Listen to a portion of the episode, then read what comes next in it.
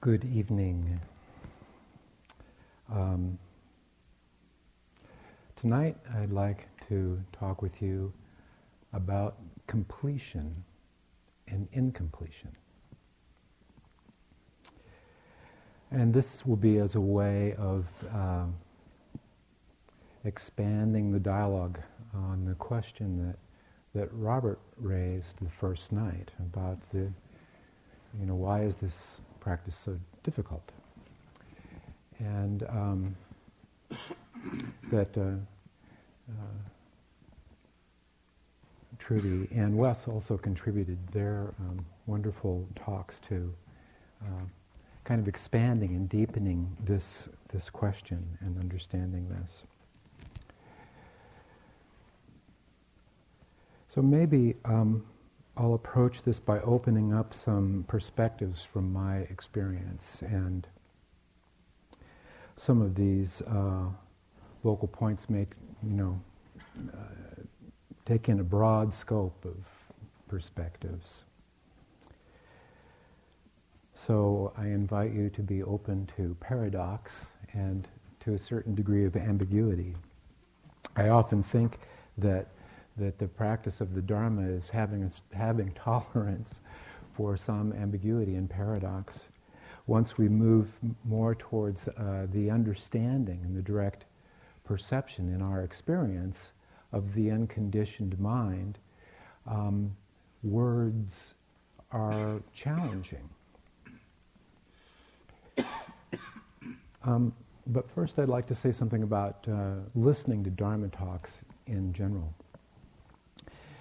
So um, it's good. You don't always have to make sense out of everything that somebody says.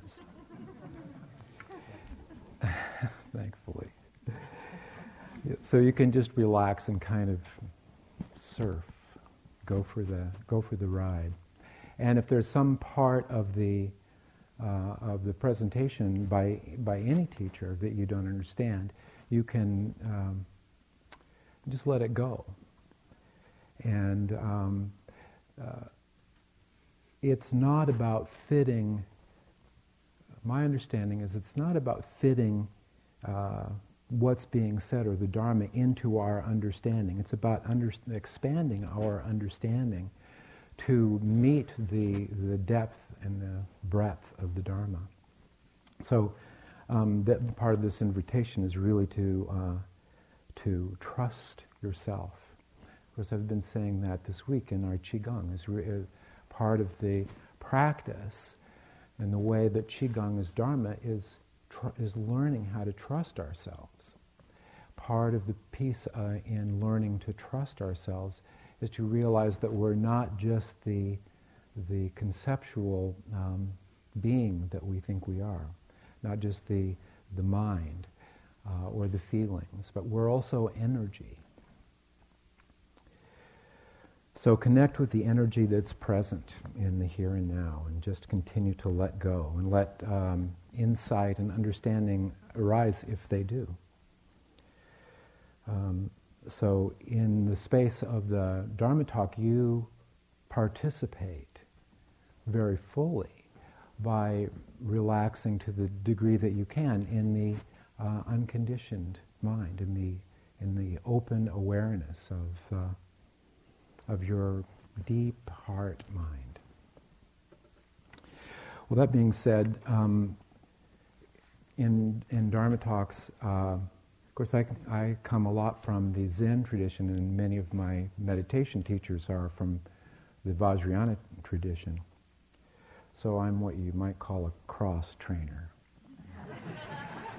and uh, and uh, so I, I, look and um, I'm looking for the truth uh, in the Dharma. You know, the Dharma for me is like finding the jewel of, of, of truth. And um, I've learned that that's not a static thing. It's taken me a while to get there, but there's a there was a um, um, and getting you know I say that and that's kind of funny because it's not really about getting anywhere. The energy that comes out of your primordial pure nature is more valid than anything else. This is a saying by modern Nyingma uh, Rinpoche, uh, Shyalpa Rinpoche. So I'm going to read that again because it kind of ties in for me uh, the practice, our practice, our energy arts practice and our Dharma practice are, have a wonderful confluence, have a wonderful way of um, merging. The energy that comes out of your primordial, primordially pure nature is more valid than anything else. So we look to the energy, we look for the um, uh, the intelligence, this new knowledge that lies, uh, that is present within each of us, um, is uh, waiting to be, uh, for us to learn how to connect with it and to express it. And uh, we can express it creatively through writing, through music, through, um, through um, harmony in our relationships. There's any of a number of wonderful ways to learn how to express this primordially pure, unconditioned uh, energy that we are.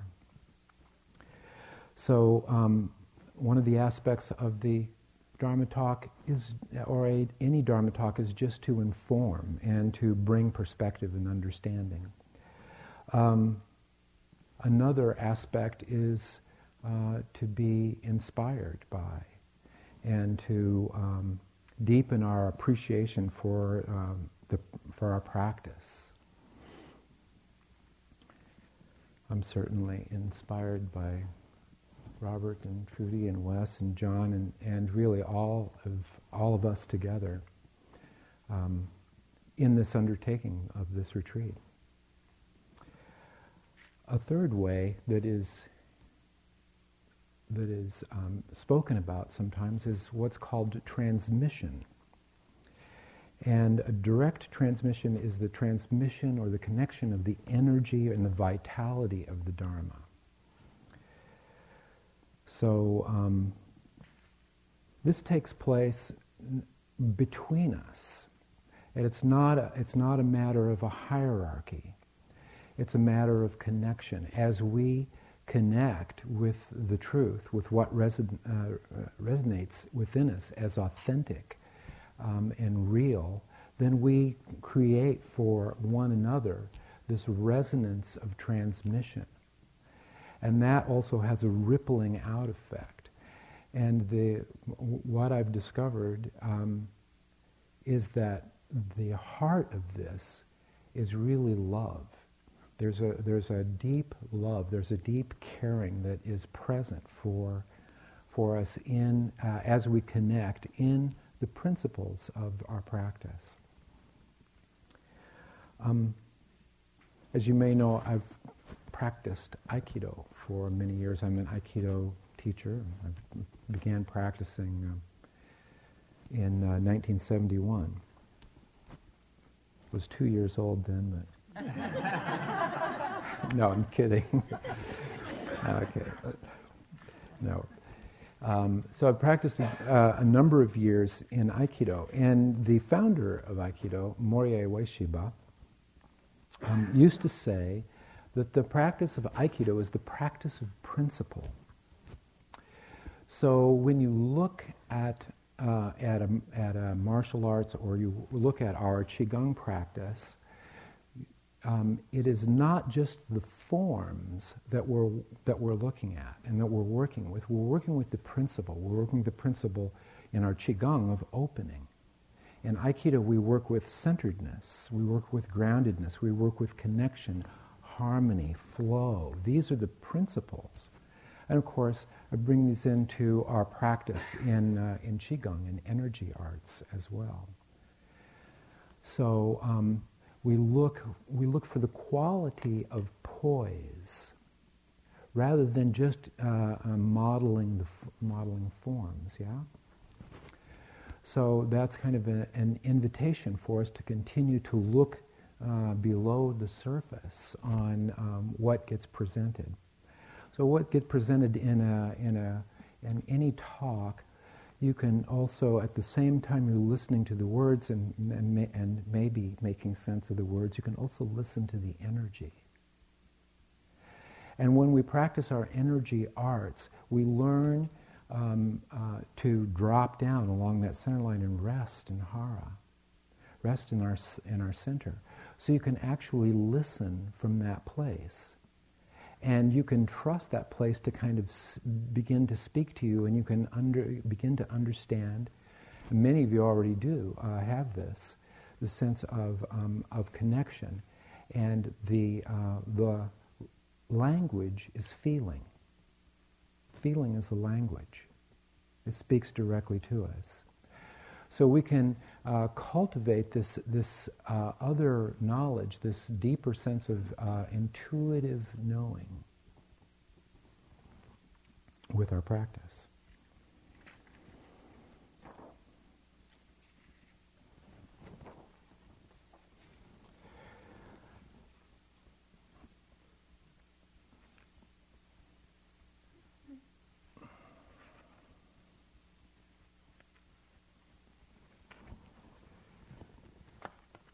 That being said, uh, one of my favorite teachings of the Buddha is, is from the sutra called the Kalama Sutra. And the Kalama Sutra um, is about is about questioning about how we approach the teachings. So I want to read you a very uh, generous, modern uh, uh, translation of the Kalama Sutra, and then we'll um, talk about it a little bit. So this this sutra is sometimes called um, the Buddha's kernel of free inquiry. So, um, as was the custom of the Buddha, apparently at his time, um, he would travel around in uh, northern India and um, go various places. And when he, you know, he had some renown, and he would come to villages, and, and people would ask him to give teachings in their uh, villages, or if the, the local uh, prince or princess would, you know, invite him to to give teachings. And the Kalama. Um, people uh, apparently asked the Buddha to talk to them. Said, uh, and the, his, the question was, how can we discern truth? So this question that the Kalama people are now asking the Buddha seems to be very relevant to Robert's question the other night about the about the difficulty. It seems like if we only if we could discern the truth, then you know things would be good. he said laughingly. um, so here's, here are the, this is a translation of the Buddha's words. It is essential to doubt, to question all things deeply, to inquire, to examine, to inspect, and to experiment. Do not rely on what another says, be they friend, a monk, a respected teacher, or even a sage. Do not rely on what tradition implies. Um, mainstream culture dictates, as I said, very free translation, or what scriptures may state. Do not rely on comforting beliefs born of favorable ideas or non reflective reasoning. Only when you know directly through free and active inquiry based on fearless meditation practice supported by critical reasoning and tested in living dynamic embodiment and experience. And you see, these things are destructive. When engaged in, they lead to harm. And seeing this, you abandon them. Conversely, when you observe these actions are wise and liberating. When enacted, they lead to freedom. Then this is right action, and so abide in these actions. Come to know directly through the crucible of your own life experience the truth that certain thoughts and actions lead to suffering, your own and that of others. Likewise, when you know directly from your own life experience that wise thought and action lead to benefit and well-being, then your vision will become clear. As awakening beings, this harmony of thought, word, and deed creates boundless, panoramic, dynamic peace that may be manifest in every event, in every moment, and in every place. As awakening beings, we are complete in the moment, with no need in a hereafter, and so this awakening precipitates the awakening of sentient beings everywhere.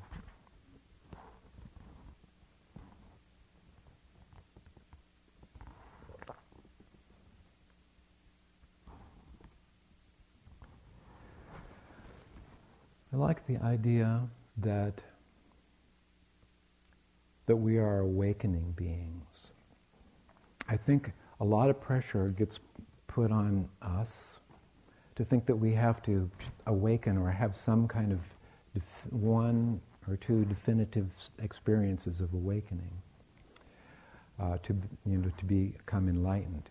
But when we take the uh, approach of um, that we're on a path of awakening. This is um, this gives us some space. This gives us an opportunity to um, to expand, to do as the Buddha said in the first uh, sentence, to to inquire, to experiment, to find out for ourselves what's real, what's useful, and what's um, beneficial. So in this translation. Part of the inquiry says, um, when you know directly. So direct, direct knowing. Part of our practice in meditative practice and in the, uh, in the energy arts practices that weave together with the Dharma, the action is moving toward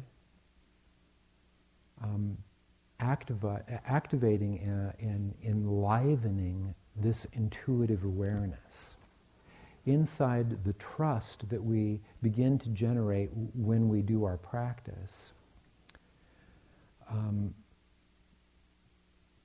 we begin to realize that the, that the realm of thought is, is important, but it's not the only way of knowing. It is just one way of knowing.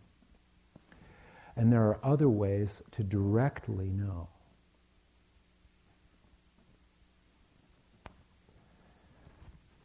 That's a little tough for us. And, and why is that? So, back to Robert's question. We want to know, but in order to know, there has to be something to know and somebody to know it. So this already inside of our awareness starts to is is the creation of a duality. So is it possible to know unconditioned awareness? Pure, deep heart mind. That which we are. Buddha nature. The Tao. Like that. Um, of course, the paradox is that yes, but when we use the reflective mind to examine it, we can never quite apprehend it. That's just the function of conscious awareness, which has a, a subject and an object. But unconditioned mind and the place that we meditate in, we drop into, is sometimes called um, the transcendent wisdom of pure meditative awareness.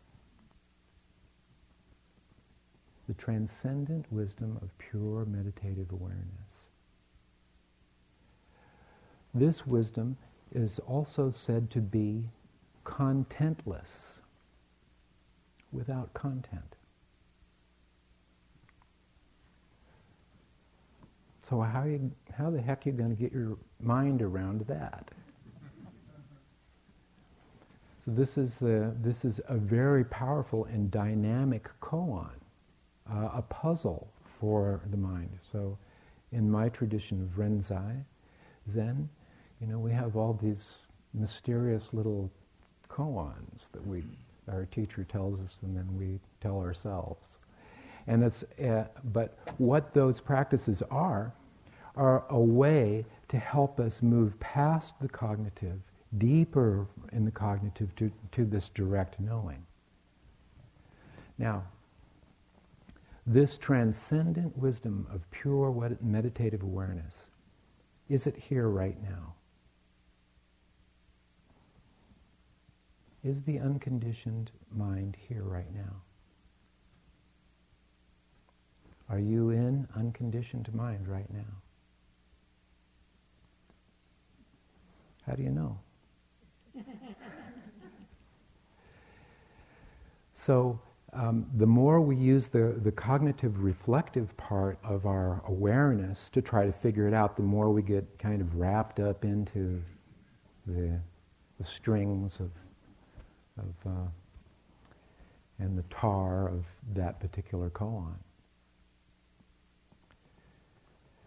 So uh, as we learn to rest, you know, meditation is not just the sitting on the cushion. It is, you know, has the, has these other qualities of of mindful presence. Um, so, if the transcendent wisdom of pure meditative awareness is the ultimate completion, is the ultimate um, experience. But when we arrive in it, there's no us that's actually arriving in it. So I, I want to play a little bit with this because we find ourselves in this uh, in these linguistic puzzles quite a bit. And the and the linguistic puzzles that we that we tell ourselves, the neurolinguistic aspect of our being, um, uh, causes us great incompletion. We're always striving to figure things out. So there is a domain, there is a time, as the Buddha is saying in here, to use re, uh, critical reasoning. To, there's a time for thought. In our meditative practice, we're releasing thought. We're releasing thought to allow um, uh, and letting go, like we did the dissolving today. When you do the dissolving, as I said, it doesn't necessarily get rid of things, but it releases the hinges of identification with thought. The hinges of identification with emotion or the hinges of identification with memory and so on.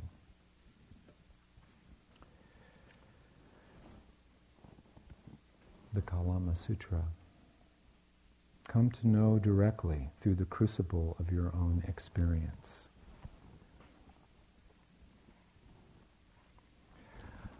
So about the same time that Buddha was kicking around, uh, um, Master Lao Tzu in China was also present, and it's hard to know. You know, I mean, we don't know exactly the times, and you know, a lot of a lot of this is um, is uh, is lore that's been handed down to us. So the exact teachings and the exact language and the translation um, uh, it's important, I think, to listen to the uh, to the Buddha's words in the Kalama Sutra. Uh, to take it, uh, to take some of the teachings that, that, come to us as kind of literal, with a bit of a grain of salt, and then put it into our practice, put it into our our direct understanding to see if it tests, see if it tests in our own experience.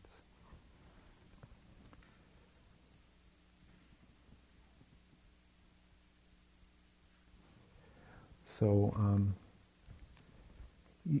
the translations that come to us of the of the various teachings, you know, in, in my uh, experience, and uh, as I've read two or three or four different translations of the same text, and they're like miles away from each other, right? So sometimes these are like, uh, I, at least I experience them like, almost like alchemical codes or something, you know? And um, uh, it's um, useful to take them into contemplation. So uh, in our meditative practice, you know, really has maybe um, one of the ways that I might put this is may, maybe has three different stages. Of course, there's lots of different ways to, to meditate, but the the primary one, or the, the beginning stage, is uh, in the Indian is called uh, uh, dharana.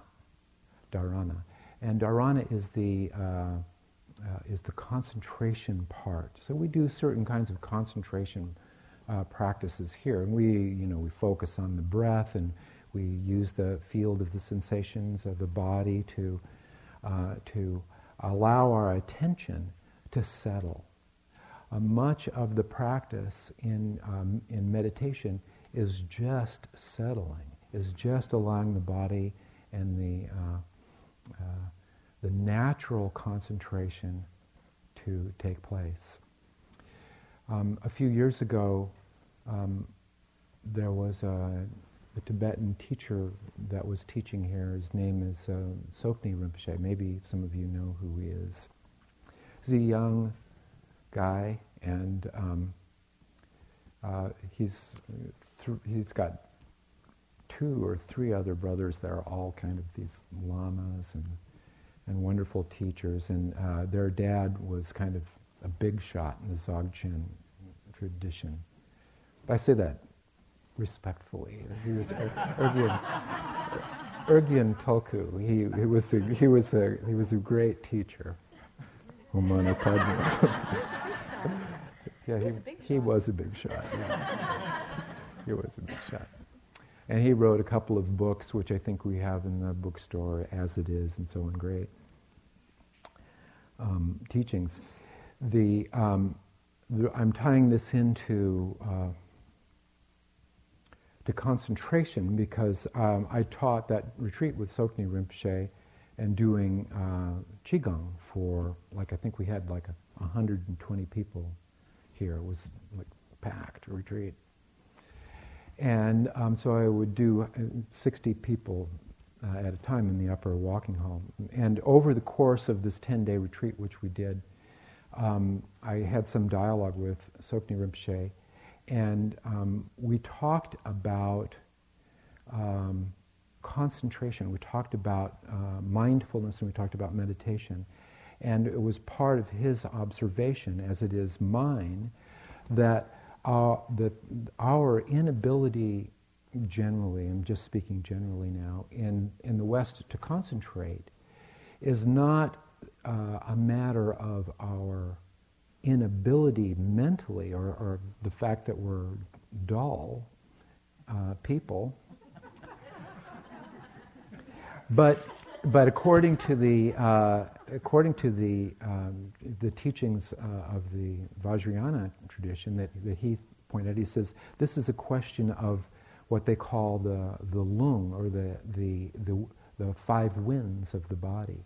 He said, once those are smoothed out, then concentration happens naturally. He said, so what you're doing in the Qigong helps a natural concentration. So the more our nervous system resets, the more we're able to settle in, uh, in the quiescence of our body, mind, spirit continuum in deep relaxation poise, then more natural is the concentration. So the practices that we do in the Qigong, in the energy arts, are Dharma practices that are helping us naturally focus our life force, naturally settle the life force, naturally learn a sense of trust of the life force. And inside the trust of the life force, this is dynamic intelligence. So it actually, you know, as Robert was saying the other night, we, the, the, the sinus node of the heart how incredibly awesome is this? You know, the, the mystery of our, of our bodies, of our embodiment. So, um, natural concentration begins to take place just by the fact that you sit down, not so much of what's going, going on in the nervous system and in the thought and the emotional process. The more you sit, um, and the more you do, you know, whatever meditative practices, like our qigong or standing or even mindful walking, the more the, the body's energy comes into harmony, comes into this, this sense of uh, harmony with the Tao. Yes? So um, that's, the, that's concentration. And then the next aspect of our meditative practice is actually is uh, that's dharana. Um, the whole field of the practice, sometimes called uh, bhavana. Bhavana is one of the words that comes to us from um, India. And it gets translated as meditation. But interestingly, the word bhavana means cultivation. So, what we are doing inside of our practices is um, we're cultivating our awareness, we're cultivating mindfulness. And it takes us doing exactly what we're doing now in this retreat to cultivate a kind of awareness, a kind of tolerance for stillness, which our culture doesn't support that well. So we have to build our sangha. We have to build our um, our uh, community, uh, like this retreat is a community, is a community of practice which helps to nurture this reset of the nervous system. It helps to nurture um, the opening of the heart. It helps to nurture the, uh, the expression of love, of, of spirit, being willing to be present with the poignancy of life. The next aspect after concentration, after uh, dharana, is um, dhyana. dhyana. And it means effortless, compassionate awareness. Effortless, compassionate awareness. So when we rest in meditation, we're resting in effortless, compassionate awareness. In the Theravadan tradition, as I understand it, um, this kind of rest is sometimes called choiceless awareness. So, yes, there are many aspects to our practice here. And uh, mindfulness is a very important, essential aspect of that. Um, present noting, very important, essential. Um, but the, um, the aliveness and the awakening and the resting in this unconditioned, I, I love this term, effortless, compassionate awareness.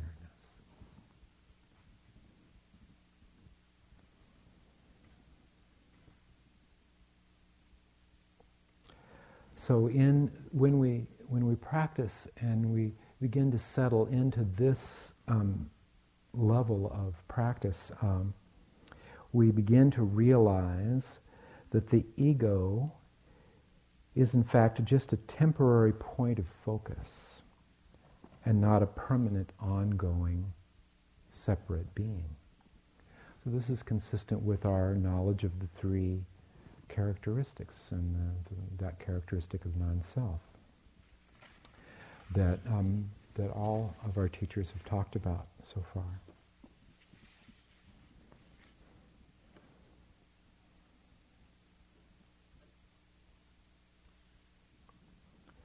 So, the third aspect of our meditation that helps to bring uh, completion from incompletion in terms of this system of practice is called samadhi in the Indian. Samadhi. Deep samadhi. So, what is the meaning of samadhi? And how is that different from um, effortless, compassionate awareness.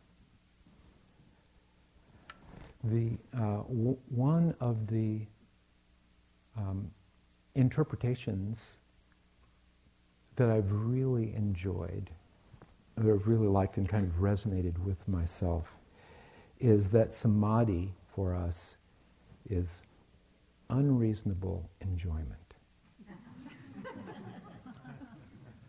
unreasonable enjoyment. you like that? I do. so when we're uh, when we're when we're when we're sitting deep and um, uh, and settled, the the peace that arises out of that is completely unreasonable. It's not connected. You can't really connect it causally to any particular thing. it's just part of the mystery of this whole practice that I just uh, deeply love. Yes, it is. Uh, you know, it requires us to, uh, over time, uh, to develop this stabilization of our consciousness.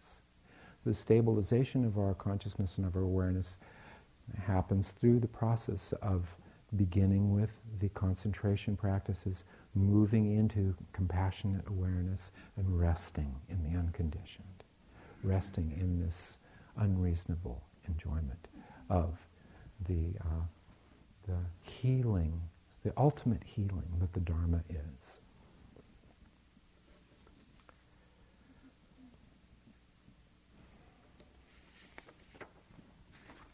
Oh, yes, I was talking about Lao Tzu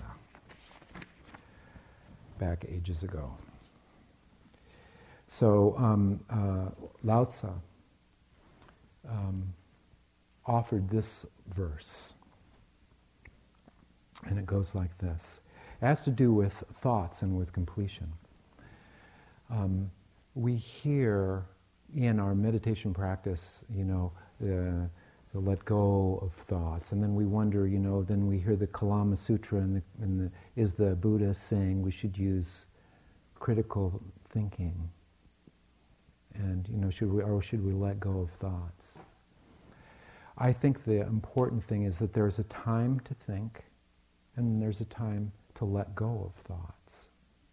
And so our meditation time is our, is our time to let go of thought, to let go of that cognitive whirl that, that creates the ongoing cycle of habitual patterns.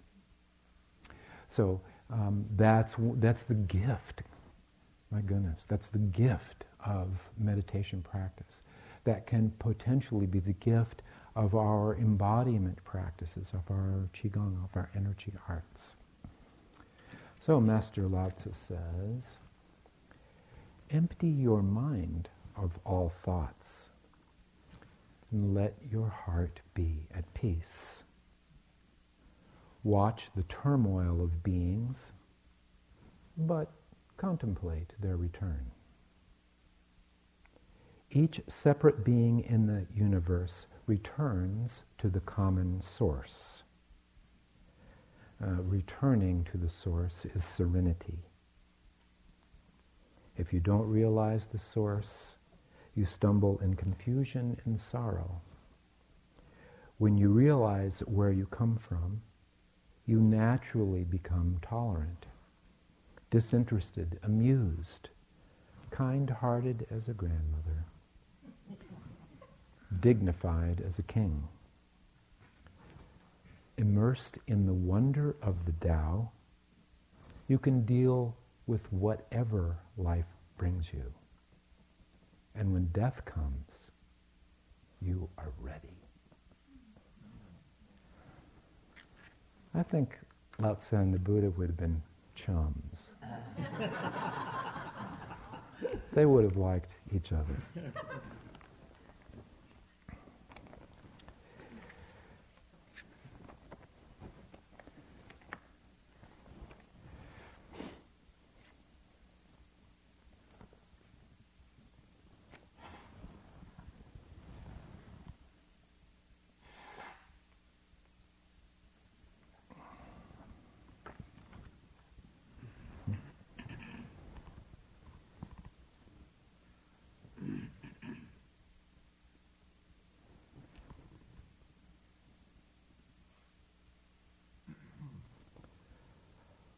One of the things that really gives focus and power to our practice is our commitment to life. Our commitment to life. Um, I remember that the day that my daughter was born, um, it was such a beautiful, powerful day um, in the moment of her arising and, and present into the world um, that I wanted to do absolutely everything I could to make this a better world, to make this a world that she could grow up in that would be wonderful. Um, in our tradition of, uh, in, the, in the Buddhist tradition, we have what's sometimes called the Bodhisattva vow.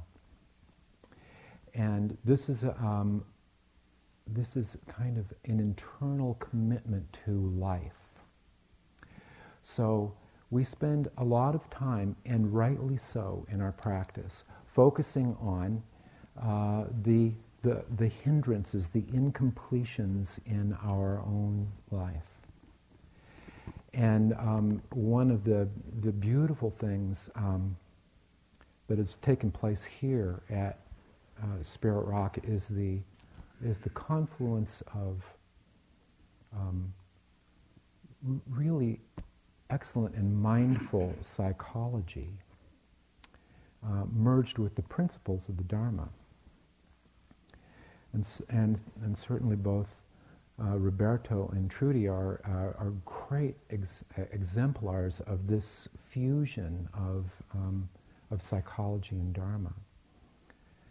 And Robert, too, um, uh, has brought many very important distinctions in somatic psychology. In fact, most of the very important um, uh, f- uh, elements of fusion uh, have, have come through our brother Roberto, and deep love and respect for, for that, my, my dear friend. Thank you.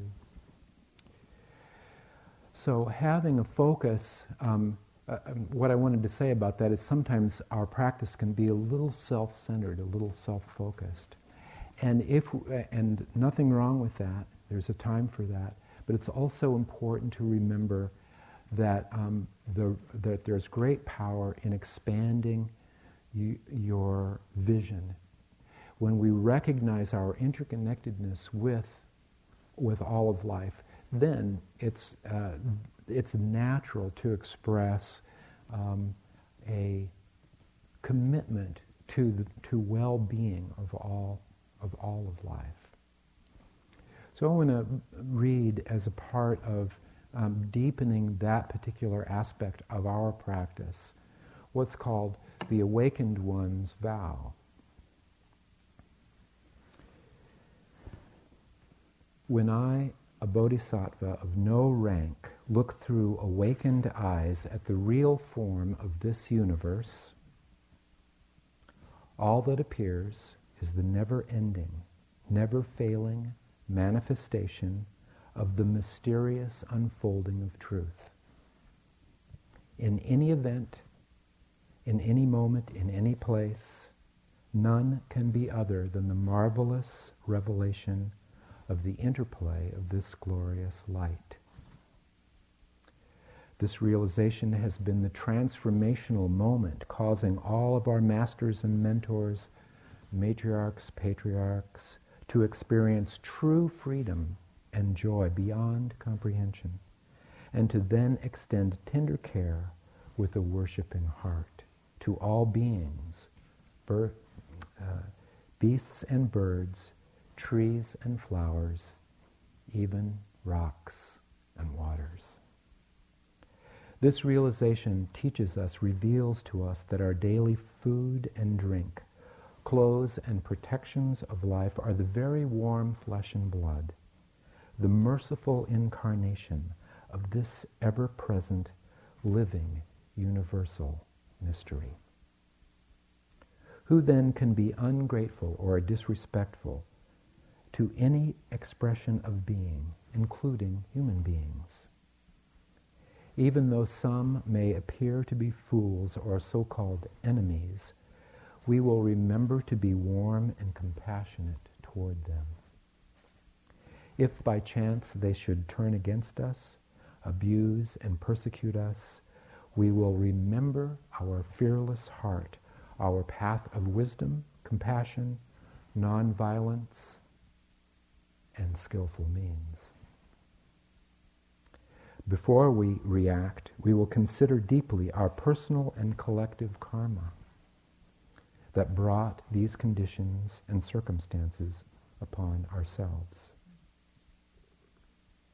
Then, with each moment's arising flash of our normal feelings and thoughts, we will simultaneously recognize within us a field of pure awareness, wisdom, compla- compassion, and skillful means.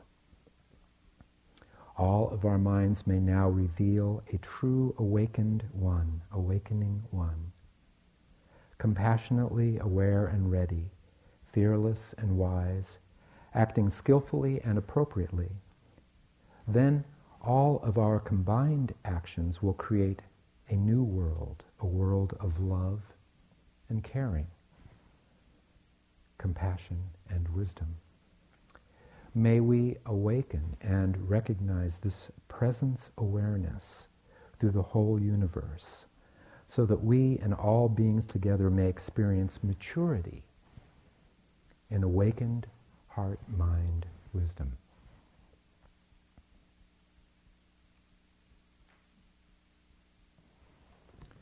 So that is the awakened one's vows bow. Um, so maybe those are some perspectives, some vistas, some gateways of looking at this question of completion and incompletion. And I'd like to um, end this evening with you by doing a contemplation, contemplation on gratitude. So, um, grat- gratitude itself is a wonderful way to experience completion. Experiencing completion in the here and now, the only place where we can actually experience completion. And this is true especially if we're grateful for absolutely everything that's happened in our lives. So, um, to begin with, I want to just maybe invite you to close your eyes and take a moment, just rest here. And open to the experience of this clear, deep heart mind, the unconditioned awareness. Begin to allow this to be present, to resurface. Take the opportunity for these few moments to re enter into deep stillness. As this stillness permeates your being, your field of aliveness, think of all that you've gone through in your life. And you are here right now, intact, essentially complete. Yes, You've had your share of challenges and problems, unpleasant memories, some emotional scars, but we all do. Life knocks us around. That's normal. But we are right here, right now, alive and well, with time to sit here in this sacred space and enjoy and appreciate this contemplation. So no matter what is happening, no matter what has happened, no matter how difficult or easy your journey, you are here right now.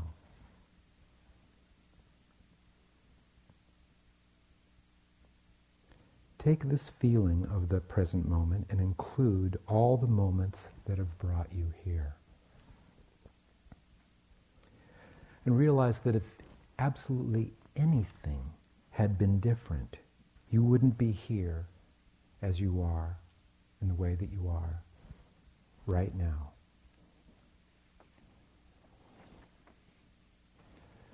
So if you hadn't been born at the exact time of your birth, something would be different. If you had not been brought up by the very mother and father or guardian, you would be somebody else. Each and every decision you have made has had an impact that led you to this moment. Oh, you might be thinking, um, if only I had had an easier childhood, more support had been given more love, had been more appreciated, had been seen for who I really was, things might have been better. But if any one moment in your entire life had been different, anything at all, you wouldn't be here right now in the way that you are in this moment, allow every person that you have ever encountered to come into your awareness. All the creatures, all of your pets, every being, every gift you have bestowed. Allow every violation that has happened to you, every seeming accident, every medical difficulty that you have encountered, even every financial situation that set you back, or maybe even endowed you with financial freedom, every unlawful act you may have participated in, every heart you broke, any wrongdoing cast upon you, call upon every second of your life allow yourself to feel the grace of every precious nanosecond of your entire life.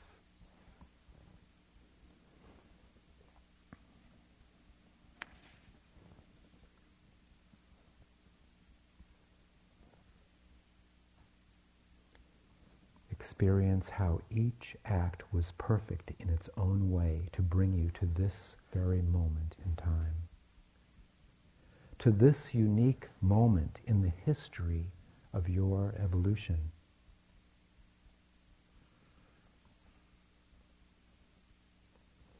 Experience how, without that one harsh word, you may have, that may have made you stronger, or how that one perfect word of encouragement may have taken you down a completely different road in life. Consider how even your greatest failure has made you capable of being who you are.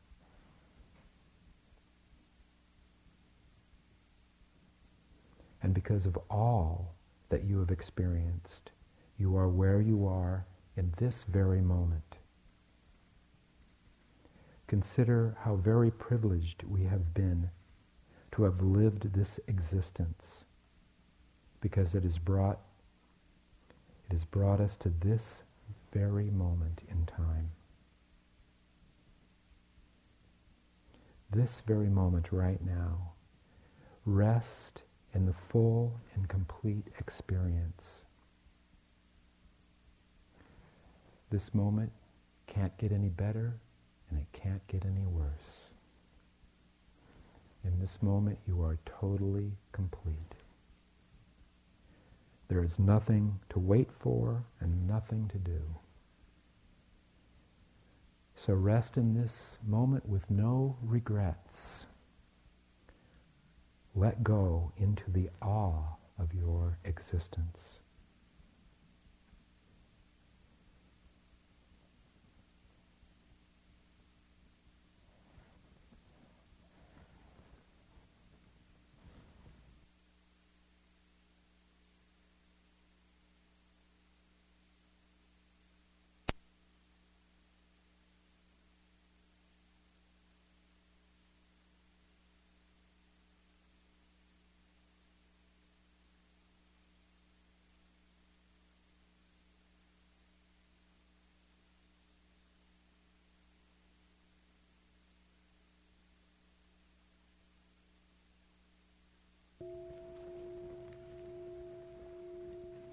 Blessings. Thank you so much.